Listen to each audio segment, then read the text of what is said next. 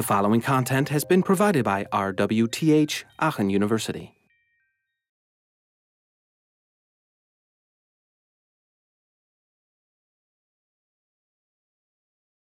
Um, so what is human-computer uh, uh, interaction? And um, this is actually a um, graph that was published by the ACM SIGCHI community um, as a, a, a, definition for, for this field.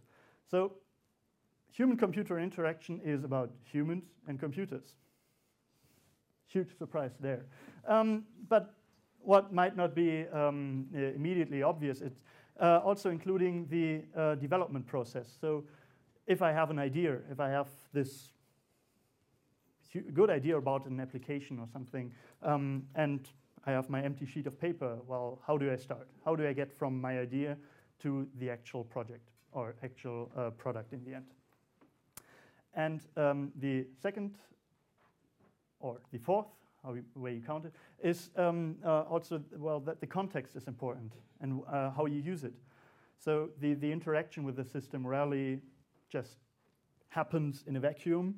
Um, if I would have to code something right now and there are over 100 people watching me, well, I'm going to do that differently than when I'm in my office and just typing along. So this is also something to, to keep in mind. Um, the computer part, that will be covered by um, DIS2.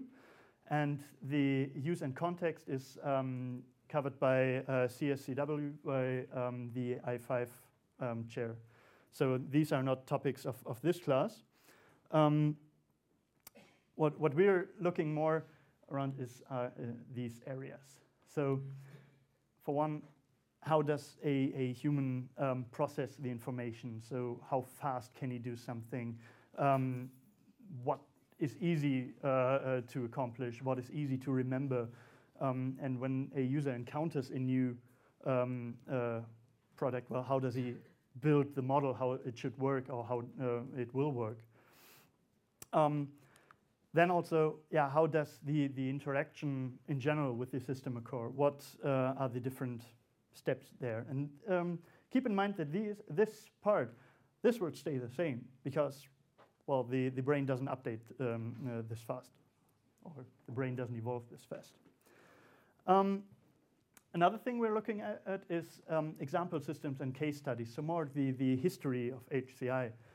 And if you would uh, study art, um, then this would be uh, very obvious to you that, that, you would look at the paintings of, of the Grand Masters uh, to learn from them. And this is uh, something that also applies here, that you get an idea, well, what were the important steps um, in the past to get to where we are now?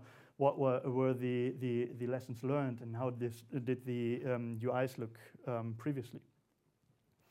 Um, and then, yeah, also uh, what I've already talked about, how do I design my app? How do I design my idea that I, that I have?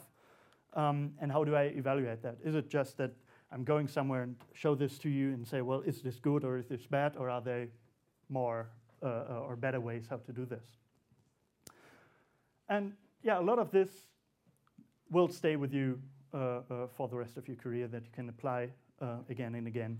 Um, and also, if you don't have to design just something, but you're standing in front of a door and you push it instead of pulling, say, well, why do I do this? Um, and figure it out.